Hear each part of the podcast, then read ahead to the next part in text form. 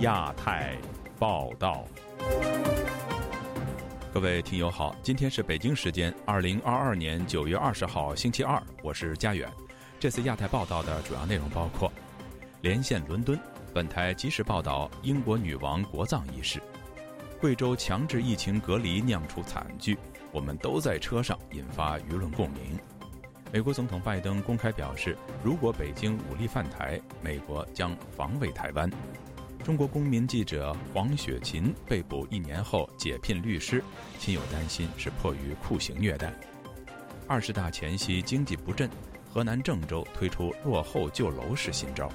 接下来就请听这次节目的详细内容。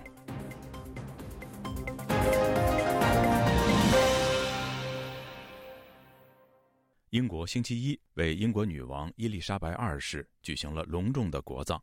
接下来，我们请本台驻伦敦记者吕希为我们介绍国葬的现场情况。吕希，你好。哎，你好，佳远。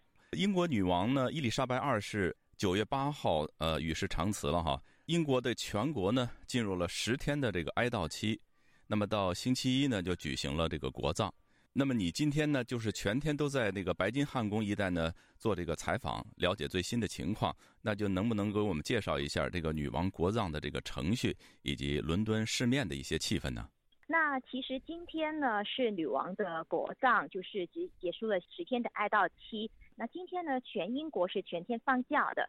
然后在市中心，因为女王的国葬，还有她灵柩会途经的地方都是市中心的地区，然后很多地方都是封了路，很多民众呢就走上大街，然后就是汇集到一些民众集聚的一些地点，比如说是白金汉宫，还有海德公园等等的。那所以今天呢，英国方面也是有最严厉的保安，那个保安的级别呢是相当于就是十几年前的那个伦敦奥运的时候。因为今天呢，其实有全世界的各国的元首齐聚在伦敦去参与女王的国葬，也包括了美国总统拜登，而中国也是派出了中国国家副主席黄岐山这样子。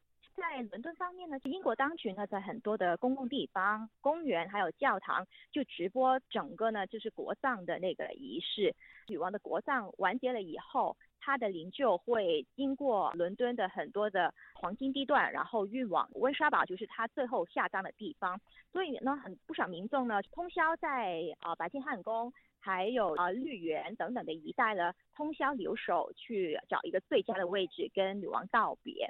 在这个一个小时的国葬程序完结到尾声的时候，军乐队就是奏起了一首歌，叫《最后的岗位》，英文就是 The Last Post。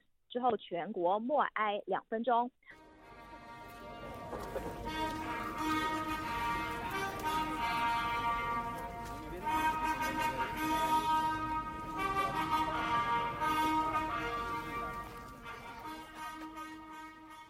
那当时呢，其实我是身在这个海德公园，现场的民众就是立即安静下来，然后低下头，就是默默的去送别他们的女王。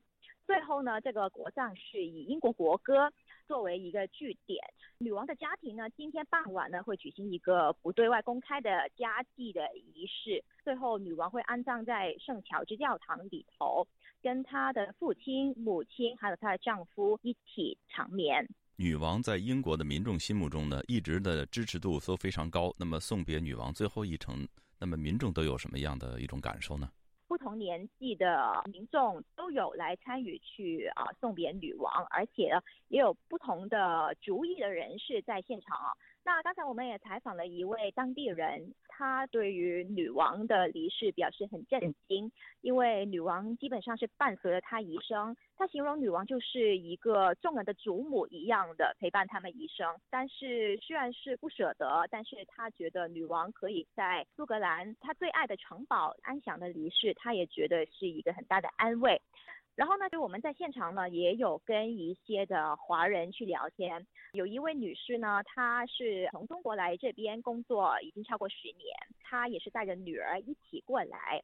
她告诉我们，这是最后一天有女王的日子，所以她觉得是一个历史性的一天，她觉得要来见证。呃，最后一天就是可能就是以后就没有这个这个这个 moment 了。呃，以后也没有，因为也没有女王，然后我觉得我全就是全世界的人对她的这个尊敬，你就是你可以在今天这个这么多的人这个场面，你可以看到有多少人都来，就是来 pay 这个 tribute 和 respect to her，所以我觉得今天可能等的时间比较长。啊，然后呃，我觉得可能你可能站的比较远，也看不到。但是我觉得站在这里表示我们的心意，我觉得对他的尊敬。我觉得不不管是从全球哪个地方的来，呃，表示我们的心意对他的尊敬，然后送他最后一程。现场呢也有不少的香港人啊，因为英女王在香港心目中有着举足轻重的一个地位。刚才你提到了，就是今天呢，就来自世界很多国家的这个元首啊、啊首脑啊，都来参加这个女王的这个国葬。那么出席女王的这个国葬呢，在关于中国代表团的这个安排呢，呃，之前呢好像发生了一个风波吧，可以讲。说到这个风波呢，是为什么呢？那我们要从去年开始讲啊。那去年呢，因为有啊英国方面有很多位的国会议员为这个新疆的人权问题去发声，中国方面呢就制裁了英国有七位的议员，包括上议员还有下议员。那之后呢，就是英国方面的反应呢，就是国会是禁止中国驻英国大使郑泽光去进入到国会的建筑群。刚才讲到了，就是中国的大使不能进入到英国的这个国会的建筑群。但是有一个问题，就是女王的灵柩在国葬以前呢，就是有五天的时间都是停放在国会大楼里头的这个西敏厅，来到这公众瞻仰的。按照程序呢，其实各国元首或是元首的代表到了英国以后呢，其实呢是会先去国会大厦去瞻仰女王的仪容。那上个星期传出一个消息，就是我们知道是中国驻啊英国大使是不能进入国会的，所以呢，英国有传出一个消息，就是英国下议院的议长霍伊尔，他也宣布，就是中国代表团不能进入到国会建筑群里头，也就是说不能瞻仰女王的灵柩呢。但是最后呢，我们看到在呃英国时间的傍晚六点钟呢，王岐山就出现了在英国。国会里头的西敏厅，然后呢，就跟前中国驻英国大学刘晓明呢一同去瞻仰女王的仪容，而且呢是戴上口罩。为什么会有出现这个情况呢？下议院的议长霍伊尔呢，他们就表示呢，目前的重点不在于争执，而是在于我们共同的哀悼女王。好的，谢谢吕希从英国伦敦现场为我们报道今天英国为女王举行国葬的这么一个情况。谢谢，谢谢。英国星期一为刚刚去世的女王伊丽莎白二世举行了国葬，各国政要与英国民众夹道相送。作为英国君主立宪的代表人物，伊丽莎白二世的去世也牵动了中国民众对政治体制的思考。英国女王所象征的到底是什么样的国家权力呢？英国君主立宪制的形成对中国又有什么样的启示呢？请听本台记者王允的报道。周一是一个阴霾的日子。在伊丽莎白二世的灵车从伦敦开往温莎城堡的路上，成千上万的英国民众聚集在道路两旁，为这位备受敬重的女王送最后一程。他们或向灵车抛洒鲜花，或拍手致意。身在伦敦的英国保守党人权委员会副主席罗杰斯居然没有加入这些悼念的人群。但在一周前就公开表达了哀悼。实际上，在当天大约一周前，我就亲自前往白金汉宫，对女王表达了追思。罗杰斯认为，女王赢得民心的关键是她在位期间表现出的个人品质。她身上综合体现出智慧、同情心、尊严和谦卑。虽然她占有世界上最荣耀之一的位置。他给人的感觉是始终怀有谦卑之心。famous positions in the world, she she always seemed to be a person of of real humility. 罗杰斯分析说，因为立宪君主制的缘故，伊丽莎白二世这样的虚伪君主对民主制有独特的作用。Uh, they don't comment on their own. 他们不太表达个人的政治观点，因为这样的原因，他们往往独立于政党的影响。这反而为我们的民主提供了一种符号性的支持。他认为，这种超越的地位也使得伊丽莎白这样的虚位君主能在现代国家容易受到欢迎。作为世界最成熟之一的立宪君主制的代表，伊丽莎白二世去世的时间节点也引发外界对民主制度的醒思。身在美国的宪政问题专家王天成分析说，英国民众对女王的尊崇背后，体现出人民与国家权力之间不是一种对抗的关系。这实际上说明了英国立宪君主政体的合法性。我我们讲一个政权是不是有合法性、有正当性的时候，我们实际上就是讲这个民众，这个呃是不是支持他，是不是认同他的合理性和正当性。那么英国这个体制呢，它是一个混合，它有血缘、有传统和民意的正当性是结合在一起的。王天成认为，与英国的立宪君主制相比，中国的政权没有任何的合法性。哎，它既没有传统的合法性。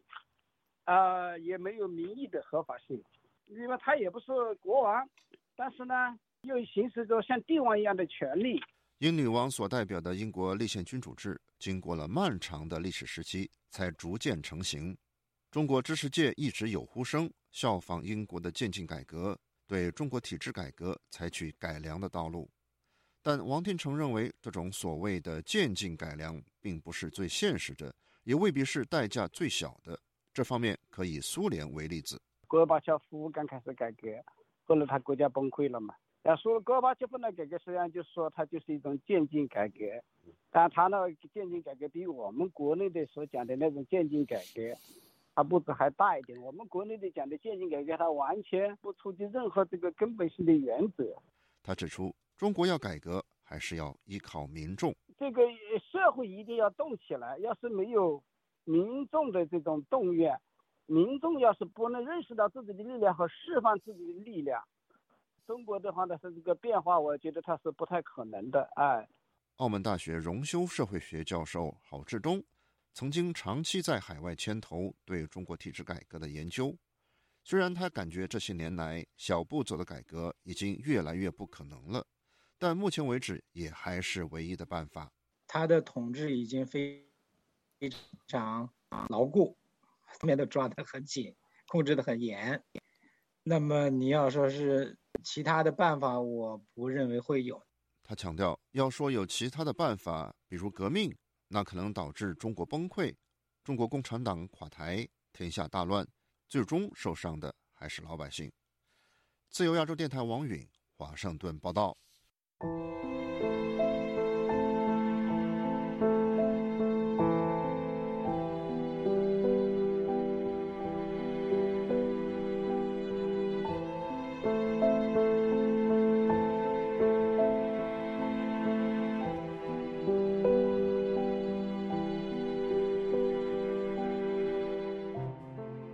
州一辆执行转运涉疫民众的大巴车日前发生严重车祸，导致数十人死亡。该事件引发民间舆论反对强制隔离封城的共鸣。我们都在车上，成为中国互联网上热议的话题。以下是本台记者经纬的报道：九月十八日凌晨二时四十分，位于中国西南部贵州省黔南州，一辆客车发生侧翻重大事故。截至目前，事故造成二十七人遇难，二十人送医救治。据《贵阳日报》报道，这辆车是贵阳市涉疫人员隔离转运车辆，承载隔离民众的大巴车发生车祸，引发社会舆论哗然。在中国社交媒体上，多篇声讨当局强制隔离封城的文章短暂出现后，立即遭到删除。有微博用户发帖说。你凭什么认为你不会在那辆凌晨的大巴上？该帖随即吸引了大量评论与转发，在获得了二十五万点赞后，该帖被微博转为私密可见。有网友跟帖道：“谁说我们没有在凌晨的大巴上？我们明明都在，而且你没有不上的理由。这已经不是时代的一粒沙了，这是时代的重锤。”在美国的时政评论人士秦鹏告诉本台。它不是一个个例，或者不是一个地方性的问题，而根源上呢，就是中共的这样一个体制，呃，以及呢，中共的目前的最高领导人他所决定的这么一个做法，他以及呢类似的，这是一个本身必然可能会带来更多灾难的这么一个呃体制和决策机制。你在这个整个中国共产党的统治下面，就是一辆危险的死亡大巴，你现在没死，不过是一个侥幸。中国二零一八年修订通过的《道路旅客运输企业安全管理规范》第三十八条规定，长途客运车辆凌晨二时至五时停止运行或实行接驳运输。贵州山多路线是中国执行该规范最为严格的省份之一。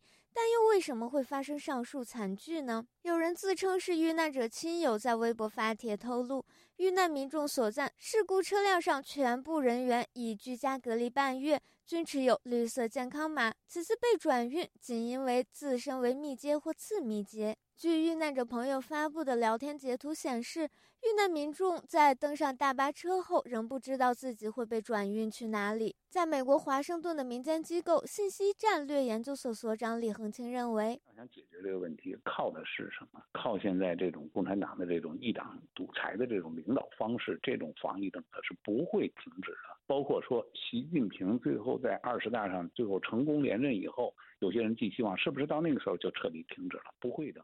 大巴车辆在深夜转运涉疫人员时发生重大事故，谁来担责？自八月三十一日起，贵阳市多个城区进入所谓静默管理。当局日前发布的《贵阳市疫情防控十大专项行动实施方案》更指出，要确保九月十九日全市社会面清零。九月以来，贵州省大规模对高速公路收费站进行临时管控。交通只保障基本运行，车辆凭健康码白名单通行。李恒清认为，事故原因与贵州省及贵阳市政府为了不影响仕途而要求尽快实现社会面清零有关。因此，当局要求所有确诊病例及密切接触人员在两小时内迅速转运。这个事情哈，正是因为这套管理体系、这套这个清零的这套政策，最后造成了这个这个恶果。而现在呢？这个大家都知道，动态清零或者像静默防控，其实都不是真正要解决中国的防疫。中国的防疫问题不是医学上的问题，是个政治问题。秦鹏同样认为，当地政府为完成政治任务而错误执行过度防疫政策，应当对本次事故负责。周日当晚，贵阳市政府新闻办召开信息发布会。副市长林刚公开承认，侧翻大巴上遭隔离转运的民众均为云岩区涉疫居民。他代表当地政府对这起死亡事故表示无比沉痛、无比自责，并向全社会道歉。自由亚洲电台记者金伟华盛顿报道：贵州三都县发生与疫情有关的夺命车祸，贵阳市一辆载有四十七人的防疫车辆。在行驶途中翻入深沟，造成二十七人死亡、二十人受伤。网民指责当局为了疫情清零，不顾居民安危，质疑当局为何半夜偷偷隔离居民。另外，在西藏拉萨，居民揭发当局偷偷转移居民去方舱，居民要食物竟被殴打。今天，本台记者古婷的报道。贵阳市政府新闻发布会本周日晚间通报，一辆载有四十七人的巴士行驶经过三利高速公路，距离贵阳东南方约一百七十公里处侧翻，坠入路边深沟。截至当晚六时，事故造成二十七人遇难，二十人受伤，送院救治。还称，该车从贵阳市云岩区接送涉疫隔离人员前往黔南州利皮县隔离酒店进行集中隔离医学观察，于九月十八日零时十分从云岩区出发。该市云岩区居民冯文华周一告诉本台，遇难者和他居住在同一个小区。这次就发生在我们小区，就是在这个云岩区政府旁边的那条路，化工路就在。上述消息引发网民排山倒海的批评，指责当局清零政策导致二十七个生命消失。周日下午，有关贵阳车祸消息被推上了微博热搜，阅读量近一亿人次。不久，相关内容在前五十个热搜中消失。至周一凌晨，贵阳市政府为夺命车祸向社会公开道歉的报道再度登上微博热搜榜首位。网民野比大雄发帖称。道歉复活不了逝者，但辜负信任一定使人寒心。这次故事消费的是全社会的信任。还有网民称，当官的怕丢乌纱帽，一级一级的过度防疫，苛政猛于虎的现代版。多次被空封在家的居民孙先生批评政府的清零政策造成无数人间悲剧。他周一对本台说：“这个都是人为造成的呀，没有这种先风控，哪有这么多的麻烦事情？接下来死的人会更多。”不是什么病毒会造成什么死亡，现在往往都是这种造成的自身伤害。其实要追责啊，要追那些下命令的人。现在这个老百姓是没办法，他们说要封就。事发后，一位贵阳网民周日下午发帖说，自己妈妈在出事的大巴车上，目前下落不明。他说，前一天接到政府工作人员的通知，说准备衣服，准备坐大巴去荔波县隔离。他还说，父母平时每天都在家不出门，除了做核酸，突然就被拉走了。居民冯文华说：“当地的疫情防控政策就是草木皆兵，一旦有人是密切接触者，其周围的所有人都要强行隔离，而当局通常会在凌晨时分悄悄把人带走。晚上有大批的人带出去隔离，一个小区发现病例以后，整个小区还不是还不是发现病例，有有这个密接的人，可能都要带出去带走，因为他。”要完成他的这个十九号解封的这个任务啊，这个目标。连日来，中国网民批评政府的清零政策，质问当局为何在外国进一步放宽疫情防控，甚至取消进出口限制的情况下，继续毫无道理的封城。网民赵女士对本台说：“官员为了个人权利折腾老百姓，不就为了他们权利的政绩嘛，把人就折腾死了，也没有那么严重的。”疫情全部的人全部都拉出去隔离，这是你为了防疫还是为了获利呀？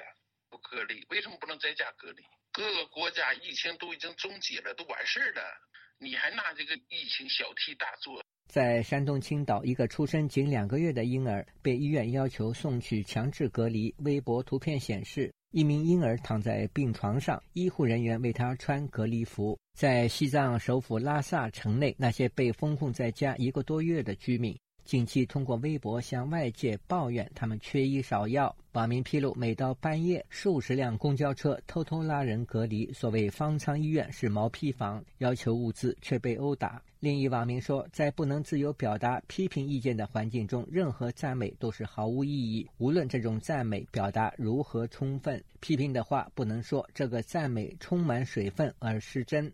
自由亚洲电台记者古婷报道。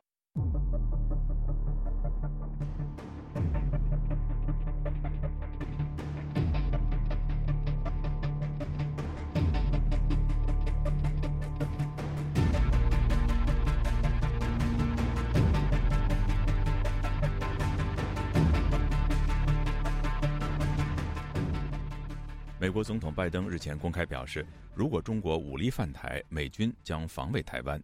拜登同时强调，美国的一中政策没有改变，也不会鼓励台独。拜登有关台湾问题的最新表态，引发各方舆论关注。请听本台驻台北记者黄春梅发来的报道。美国哥伦比亚广播公司 CBS 六十分钟的访谈中，主持人问拜登：“中国国家主席习近平是否知道你对台湾的承诺？”拜登回答：“中美两国在很久以前签署一份协议，那就是一中政策，并且让台湾对独立问题做出自身的判断。但美方对台湾独立不会采取行动，也不鼓励。”主持人继续追问：“美军是否会保卫台湾？”拜登给了这样的答案。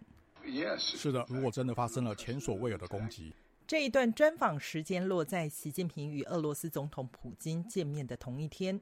节目里提到，很多人担心俄罗斯入侵乌克兰可能会激发中国攻击台湾。节目说明，从一九七九年以来，美国的政策是认知台湾是中国的一部分，但对美军是否会捍卫台湾的民主政府保持沉默。六十分钟提到。在采访白宫官员后，告诉他们，美国的政策没有改变。美国官方不会说美军会不会保卫台湾，但美国三军总司令有自己的看法。So unlike Ukraine, to be clear, sir，跟乌克兰不同，需要厘清的是，如果中国入侵，美国军队的男女将保卫台湾吗？Chinese invasion. Yes. 台湾国防安全研究院国防战略暨资源研究所所长苏子云接受本台访问时，解读拜登的谈话。主持人的用意很清楚，就是怕拜登他又是口说是他要排除口误了，所以问了呃，这就追问。所以我想，着拜登的这个态度已经很清晰了。苏子云指出，访谈里讲的男女是美国这二十年政治文化常用，很清楚指的是军队，不只是后勤补给，是军队直接协防台湾，走向一个建构型的清晰，还是一个中国政策，然后不支持台独的人，但是底线就是那个什么。呃，就是阻止武力改变现状。那现在把军队讲出来。美国德州圣托马斯大学国际研究与当代语言学系主任叶耀元对本台表示，美国所谓的战略模糊，是指在表面层次，美国不会把保护台湾与否说清楚，但行为本质上，美国是否内部认定，如果发生战争，它就是会保护台湾？台海政策有没有改变？可能是没有改变的，只是他把它讲清楚而已。他把过去我们认为的那个可以诠释的战略模糊，把它改成战略清晰。丹江大学国际事务与战略研究所副教授李大中认为，拜登一直讲同样的话，至少表示他的心中是这样的认定。在拜登心目中，哈，就是已经好几次，就是记者直接问他类似的问题，可他答案的是非常非常的相似，就是基本上他会比。比过去的美国总统的答案更加的明确。对于拜登再度重申美国政府对台湾的安全承诺，台湾外交部发言人欧江安十九日表达诚挚感谢。李大中提到，部分人士认为，假设中共要武力犯台，美军不同形式的介入和干预，早就在他们的想定里。也就是美国说模糊或清晰，但是对中共来说，一定是料敌从宽，设想美军会进来。麻烦地方是哈，你永远不会知道美国的美国的做法是什么，除非等到那一天。而且等到那一天，代表之前的贺主都失效了。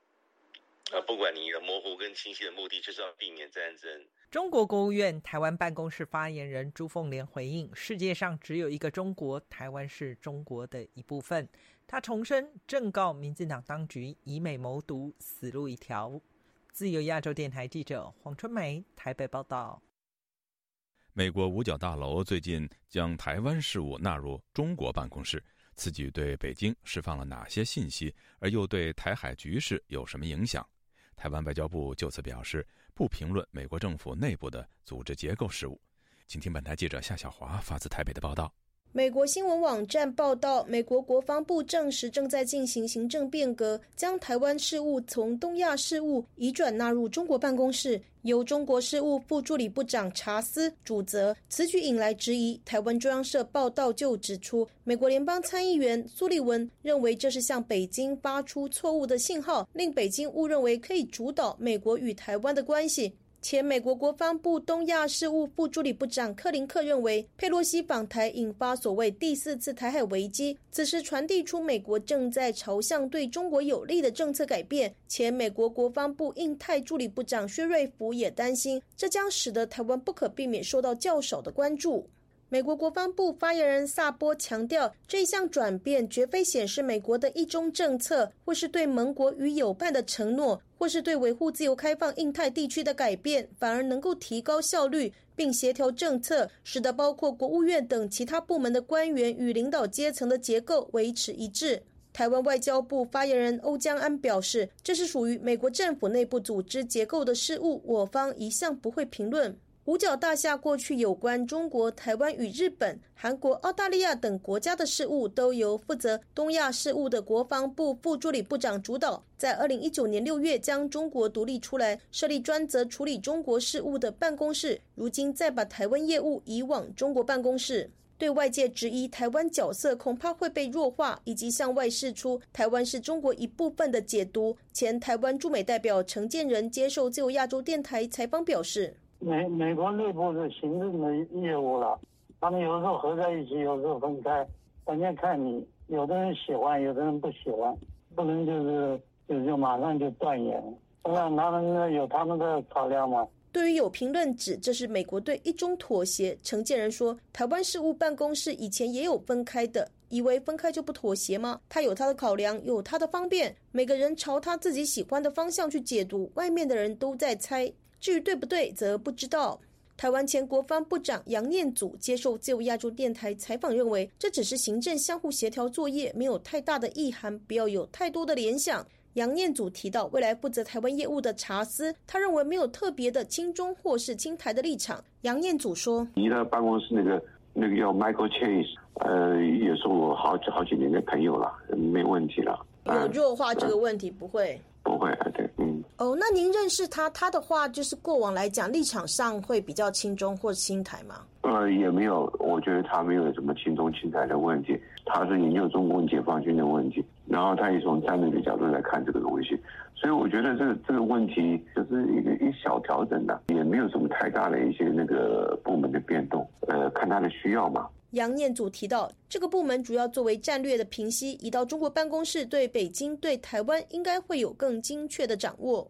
台湾政治大学国际关系研究中心美欧所研究员严正生接受自由亚洲电台采访分析，美方评估两岸潜在军事危机和威胁，内部协调要有一致性，避免应对台海情势的时候出现不同的回应，至少要有个交流。严正生说：“你们今天有太多的这种潜在的军事威胁危机，我要我的协调内部协调一定要好。”不要台湾科做台湾负责台湾业务的，跟那个负责大陆的都不不沟通，就是内部的沟通要够嘛，才能够有一个一致性，甚至做评估，比如说负责台湾的，他要对台湾现在的这个整个整体的国防啊，整体的这个我们的动员的状况要了解，那也要对大陆了解啊，比如说他现在有无人机的这个状况。他们要有一个更好的平台在 coordinate 在协调。严正生认为，过去台湾业务划归在东亚事务，中国事务则另有办公室各自运作。未来放在中国办公室，应该会有助整合对两岸局势的掌握和通盘考量。严正生强调，这是五角大楼，美国国防部里的业务分组调整是因应紧张情势，有实际业务的需要，这和主责外交部的国务院不一样，不用担心。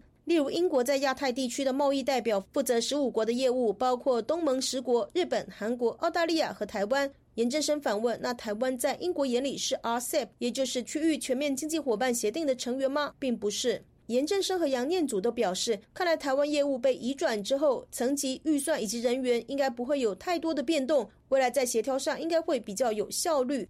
自由亚洲电台记者夏小华台北报道。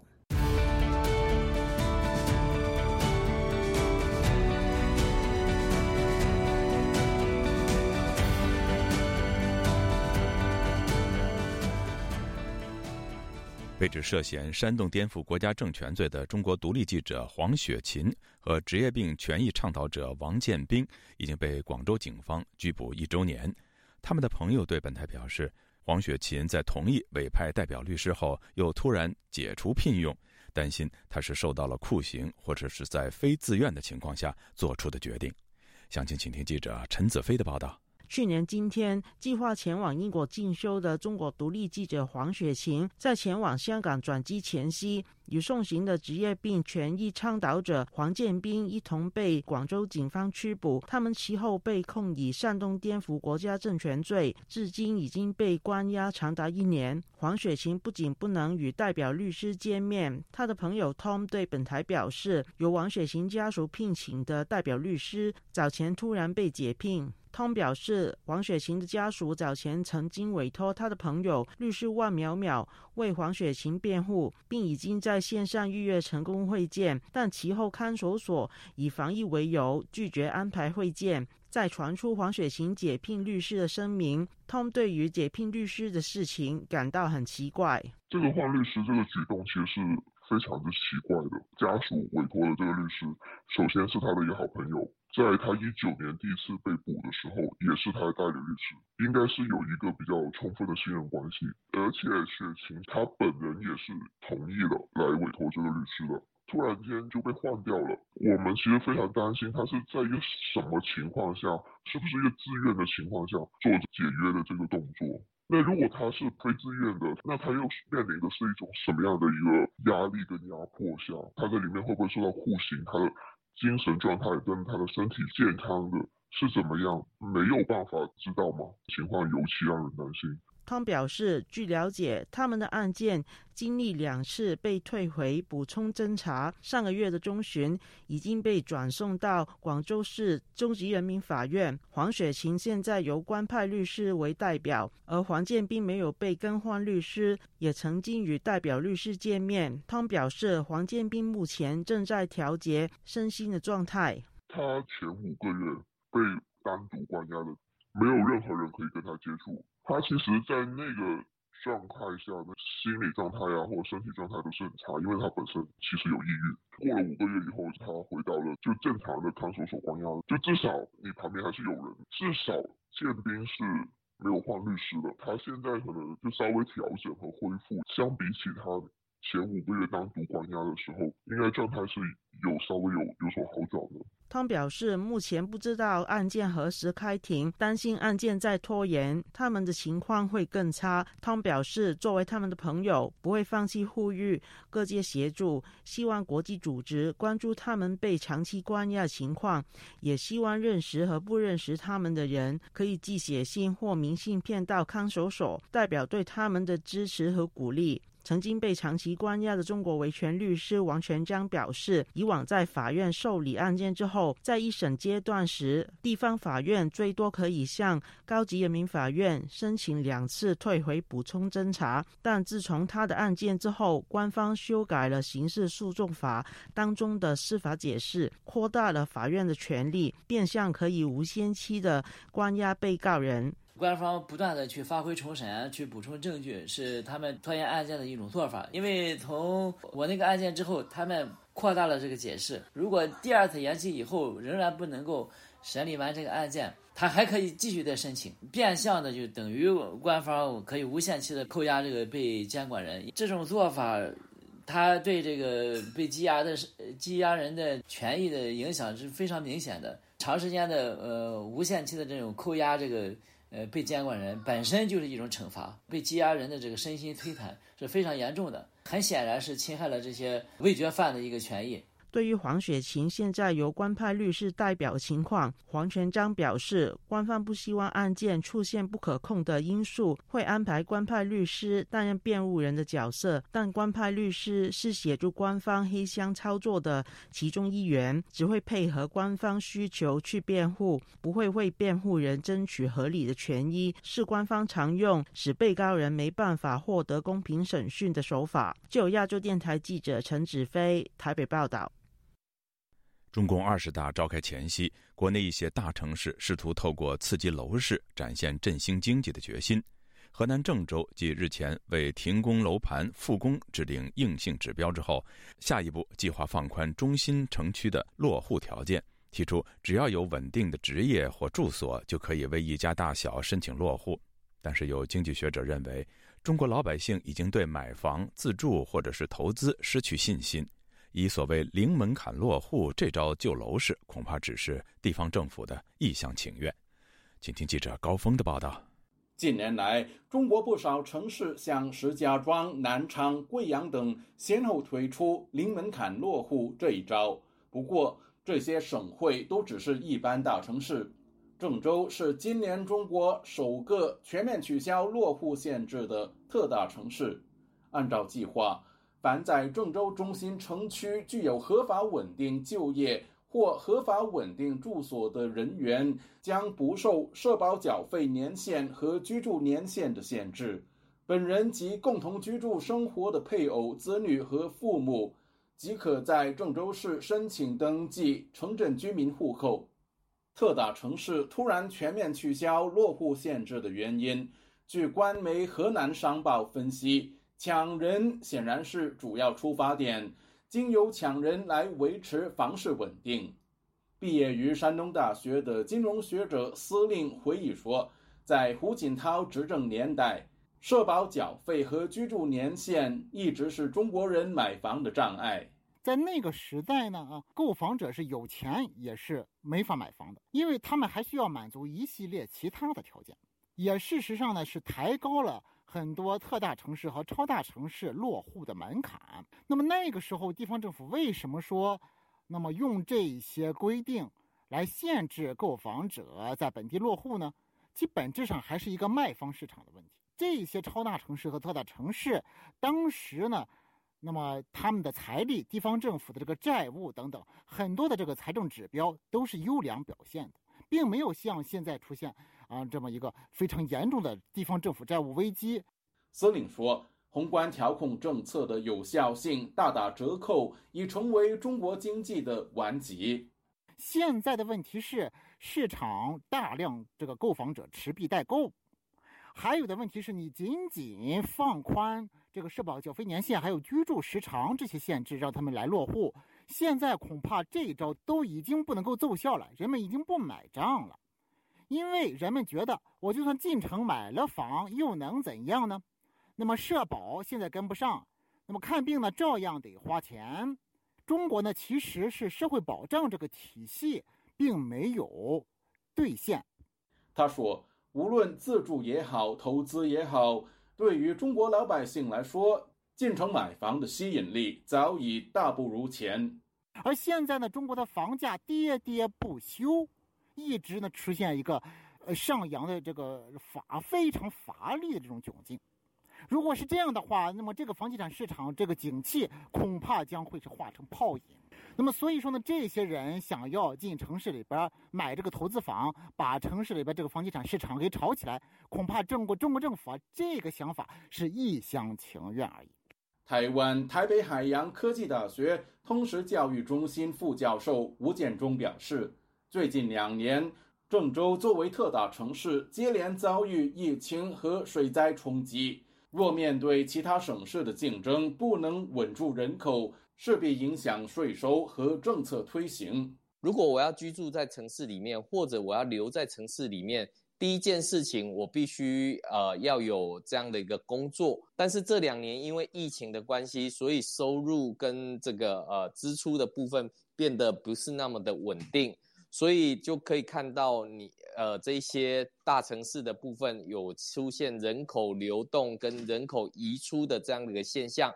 那因为郑州又是属于内陆城市，那它吸纳人口的这个部分不及这个呃沿海的这个城市。郑州市政府因应烂尾楼风波，早前下发关于开展保交楼专项行动的文件，要求大干三十天，确保全部停工楼盘持续复工。但吴建中担心这些硬指标可能造成后遗症，这些房企。他是不是能够在这一些呃政治运动之后，能够持续盖楼，能够持续的保持这个楼层新建的品质？哪怕是有这样的一个呃楼房的零门槛的政策，但实际上面它对于资金的这个筹备情况，那目前推出这样的政策出来的话，其实是缓不济急，也没有办法达到立竿见影的效果。他相信，二十大闭幕后，中国仍将持续动态清零，加上产业供应链重组等不利因素，都将令经济雪上加霜。老百姓买不起楼，供不起房贷，也就不足为奇。自由亚洲电台记者高峰香港报道。东莞和深圳两家公司下辖的四家企业近期先后宣布解散和停业，倒闭原因都与订单缩减有关。其中，深圳威利玛电器是一家三十多年的老牌港资企业。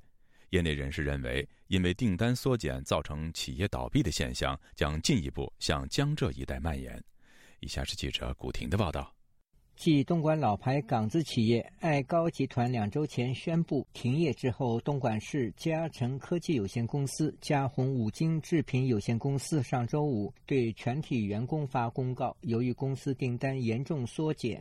公司生产经营发生严重困难，决定于当天宣布结业。公告写道：“公司现已无力支付员工经济补偿金，员工可以通过劳动仲裁等合法途径主张经济补偿金等其他合法权益。公司对此决定给员工造成的影响深表歉意。”曾经是农民工的江苏宜兴时事评论人士张建平对东莞近期出现大量企业倒闭。对中国企业前景表示担忧。他本周一接受自由亚洲电台采访时说：“现在广州、深圳、东莞这些地方发现这种结业情况呢，让我想起了零七年、零八年，席卷全球的那次金融风暴，一片萧条。两个月之后，订单纷至沓来，对吧？马上我们就恢复了生机。那么现在还能不能有这样的智慧的国家领导人？这是一个非常让看到很难接受的一个事实。公开资料显示，东莞市嘉诚科技有限公司和嘉诚五金制品有限公司成立于二零一八年九月。公司业务包括研发、生产、加工、销售五金制品、五金机械设备及配件、电子产品、通讯设备、通讯设备的技术开发、货物或技术进出口。张建平认为，广东出现大批企业结业现象，主要与疫情清零政策有着密切关系。他说。有反思，你也不敢提出批评，这是最可怕的。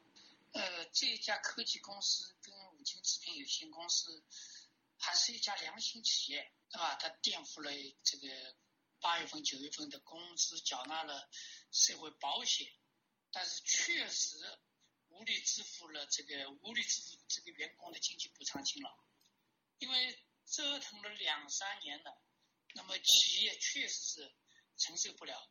两周前，港资老牌企业深圳威利马电器制造有限公司和富农电器制造有限公司向员工发出通知，目前公司已无新订单，业务处于停产状态。公司过去几年也一直亏损。公司决定拟八月三十一日提前解散公司，公司将依法按一年一个月工资的标准支付补偿金。威利玛电器有限公司于一九八六年在深圳设立工厂。该公司旗下产品中有多款家庭电器，包括电烫斗、智能豆浆机、煎烤机、手持蒸汽挂烫机等。业内人士蔡先生对本台说：“中国应对疫情的政策严重冲击了中国的外向型企业，这种现象还在持续，最终蔓延至各省。”他说：“包括浙江啊。”江苏啊，什么订单支撑的这些企业，可能都会是这样。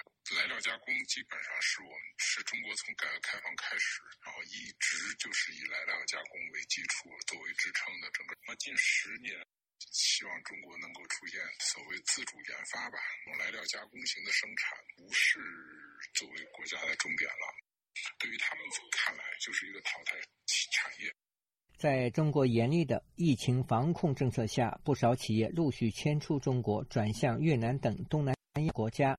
据天眼查数据显示，二零二零年第一季度，中国有四十六万家公司倒闭，其中两万六千家出口企业。二零二一年前十一个月，中国再有四百三十七万家企业倒闭，这些数据是二零一九年的两倍，二零一八年的十倍左右。自由亚洲电台记者古婷报道。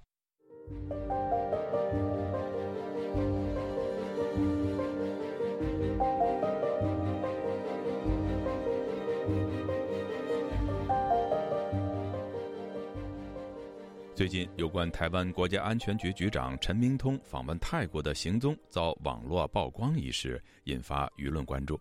有评论认为，该事件与中方操控有关，意在影响台湾的选情。以下是本台记者夏小华发自台北的报道。台湾媒体《镜周刊》报道，最早在推特发出台湾国安局长陈明通七月以公款赴泰国参访的推特发文账号，创设于二零二二年的八月，至今只有六篇的推文。报道引述不具名国安人士说，从行为样态观察，就是典型的人头账号。这个账号锁定追踪的推特账号中。有将近一半是美国、欧洲等国家驻泰国使馆官方的相关账号，研判这常是中国勤工人员用来搜集各国官方资讯的网络假身份。该名泰国网红贴出陈明通的照片，背景好像在机场。以陈明通近距离直视、没有戴口罩来研判，应该是入境的时候被要求拍下脸部辨识系统，也就是刷脸照。他的推文指出，台湾情报局长陈明通近日访问泰国，不但坐船看湄南河两岸风光，也是为了情报与泰国国家健康安全局合作，并说泰国国家健康安全局主任欢迎陈明通的到访。陈明通入境泰国班机的时间、下榻酒店的账单，以及前国安局副局长陈文凡等人入境的照片和其他情报官员的资料都被曝露。陈明通作为台湾国家安全最高首长，访问泰国的行程遭到刻意的曝光，在台湾炸开了锅。在野党的民意代表质疑是否为民进党或是国安单位内斗。以及台湾和泰国出了什么问题。国民党籍立法委员陈以信接受自由亚洲电台采访就指出，立法委员对国安局长访问泰国一无所知。他说：“我完全不知情啊，相信外交及国防委员会的委员也都不知情啊。他到底是什么时候出国的？然后出国是为何原因？他应该要对外来说明。毕竟国家安全。”啊，不可儿戏，也不可以有这种疏漏。有台媒引述不具名的知情人士称，台湾和泰国虽然没有邦交，双方仍然有默契。这一次遭到揭露资讯，可以见到陈明通并非从公务员通道入境，驻泰情报官员和与泰国合作机制必须要检讨。陈以信质疑：到底是一个机密而重要的国安行动被探知，还是是一个不必要的旅游行程被人家爆料？如果他是去做公务、做机密的行程，对国家安全有益的，那这件事情本身的被透露，显然台泰方面双方啊的互信有了问题。陈明通至今没有出面说明，国安局只有回应，没有评论，以及国安局对于现阶段国家安全的情势，均持续密切掌握与研析，并适切的应处。执政党民进党及立法委员王定宇表示，陈明通是不是出国访问没有办法确认。王定宇说：“纵使是出国访问，身为台湾的国安局长，有太多事情需要跟国际主流国家讨论，不管是网络安全、区域地缘政治安全，甚至于反恐、毒品跨国流通，所以出国访问。”并不稀奇。陈明通七月访问泰国的时候，当时他指导的学生新竹市长林志坚被民进党征召参选桃园市长，陷入了论文抄袭的风暴。台湾国防安全研究院国家安全研究所所长沈明世接受自由亚洲电台采访分析，应该是中共有意的泄露。他说，在制造陈明通不誓愿，或者是陈明通出国旅游用公费旅游，就是有点打击陈明通，然后顺便打击陈明通的学生候选人，或者是打击民进党的形象。一个月后，中共将召开二十大。沈明是认为两者关联性不强。经过那么久以后才提供，这个其实就是政治炒作，而不是说在这个两岸的情报战或者是情报威胁已经升高，然后已经到这种你死我活的这种谍对谍的这种啊情报的竞争或者是作战，还没到那个程度啊。沈明是分析，有可能中国或是泰国的骇客把泰国的海关资料害出，传到网络上，也可能中共掌握情资刻意泄露，买通网红发布等。等等，另外泰国情报系统也被中共渗透。沈明是举例，上次陆军的罗贤泽罗将军在那个地方，然后去买春，然后被人家掌握照片，然后要挟他，最后变成共谍。你就知道说，其实我们虽然跟泰国也有一些过去传统的军事，呃，有武官等等，但是也被渗透的非常厉害。我们应该要对这方面要多加以防范。不过，沈明世也说，除非官员获得礼遇通关，否则入境他国海关的资讯遭到骇客入侵，防不胜防。另外，前香港铜锣湾书店瑞典籍股东桂明海就曾经在泰国遭到绑架，被押回中国。中国在东南亚，尤其是泰国以及越南，恶势力很大，透过陆路、海路被掳的风险性增高。台湾官员赴泰国应该留意人身安全，而且不要提供太有价值的情报，以免被流进中国。台湾国际法学会副秘书长林廷辉接受自由亚洲电台采访，也认为是中共刻意透过泰国情报部门内应，把资料泄出。泰国军政府有很多中国的内应间谍，进出香港、曼谷都已经不是安全之地。林廷辉认为，陈明通访问泰国的行踪被揭露，深具有警告的意味。他说：“可能跟呃上一次这个习近平在那个告台湾同胞书四十周年纪念会上面提到的一国两制台湾方案。”呃，这个事情当当时的陈明通是陆委会主委哦，是非常呃具有前瞻性的一个研判哈。那之后呢，让呃小英政府能够迅速的出手哦，去回制反制的这个一国两制台湾方案哈，这在当时结下了非常大的一个呃这个心结哈。那现在来讲的话，似乎是呃中国的情报人员似乎想对陈明通采取这种这种反制的这种措施啊哈。呃，来报过往。林廷辉认为，值得担心的是，今年亚太经济合作会议 （APEC） 在泰国召开高峰会，国安局长兼副元首代表维安，连台湾国安局长在泰国的行程都被曝光。各国元首赴泰国的安危保障何在？泰国政府应该要正面的回应。林廷辉呼吁台湾的外交部、公安局应该针对泰国表达抗议，甚至要求惩处失职的官员。另外，对于泰国劳工开放的配额、对泰国投资、对泰国情报交流合作，都是可以考虑对泰国限缩和反制的政策手段。自由亚洲电台记者谢小华台北报道。听众朋友，接下来我们再关注几条其他方面的消息。联合国大会将于九月二十号至二十六号在美国纽约举行年度一般性辩论。国际人权组织人权观察日前发表声明，呼吁联合国与会各国领导人针对中国和俄罗斯的人权暴行施压。声明指出，联合国一般性辩论是世界各国领导人解决最紧迫人权问题的重要机会，包括跟进有关中国新疆地区可能发生反人类罪的联合国报告，俄罗斯在乌克兰的暴行。埃塞俄比亚、缅甸和叙利亚的战争罪和反人类罪，以及阿富汗妇女和儿童面临压迫等问题。人权观察联合国主任路易斯·夏伯诺在上述声明中强调，世界各国领导人应该利用联合国大会的全球舞台，将焦点集中在中国和俄罗斯当局的无数罪行上，寻求将大国绳之以法，将为解决全球范围内侵犯人权行为打开大门。俄罗斯联邦安全会议十九号主动表示，俄罗斯和中国已经同意在国防议题方面深化合作。两国未来的合作重点将是举行联合演习。据路透社报道，俄罗斯联邦安全会议发出声明指出，中俄双方同意进一步加强军事合作，重点是联合演习和巡逻，以及加强总参谋部间的联系。不过，新华社报道没有提到俄方有关深化国防合作、举行联合演习这样的具体明确的消息。捷克参议院教育、科学、文化、人权及请愿委员会主席德拉霍斯十八号率领访问团一行搭乘土耳其航空公司的班机抵达桃园国际机场。台湾外交部在上周六晚间发布的一份新闻稿中表示。德拉霍斯此行将拜见总统蔡英文以及行政院院长苏贞昌，并拜会立法院院长尤锡坤以及相关部会首长。各位听众，这次的亚太报道播送完了，谢谢收听，再会。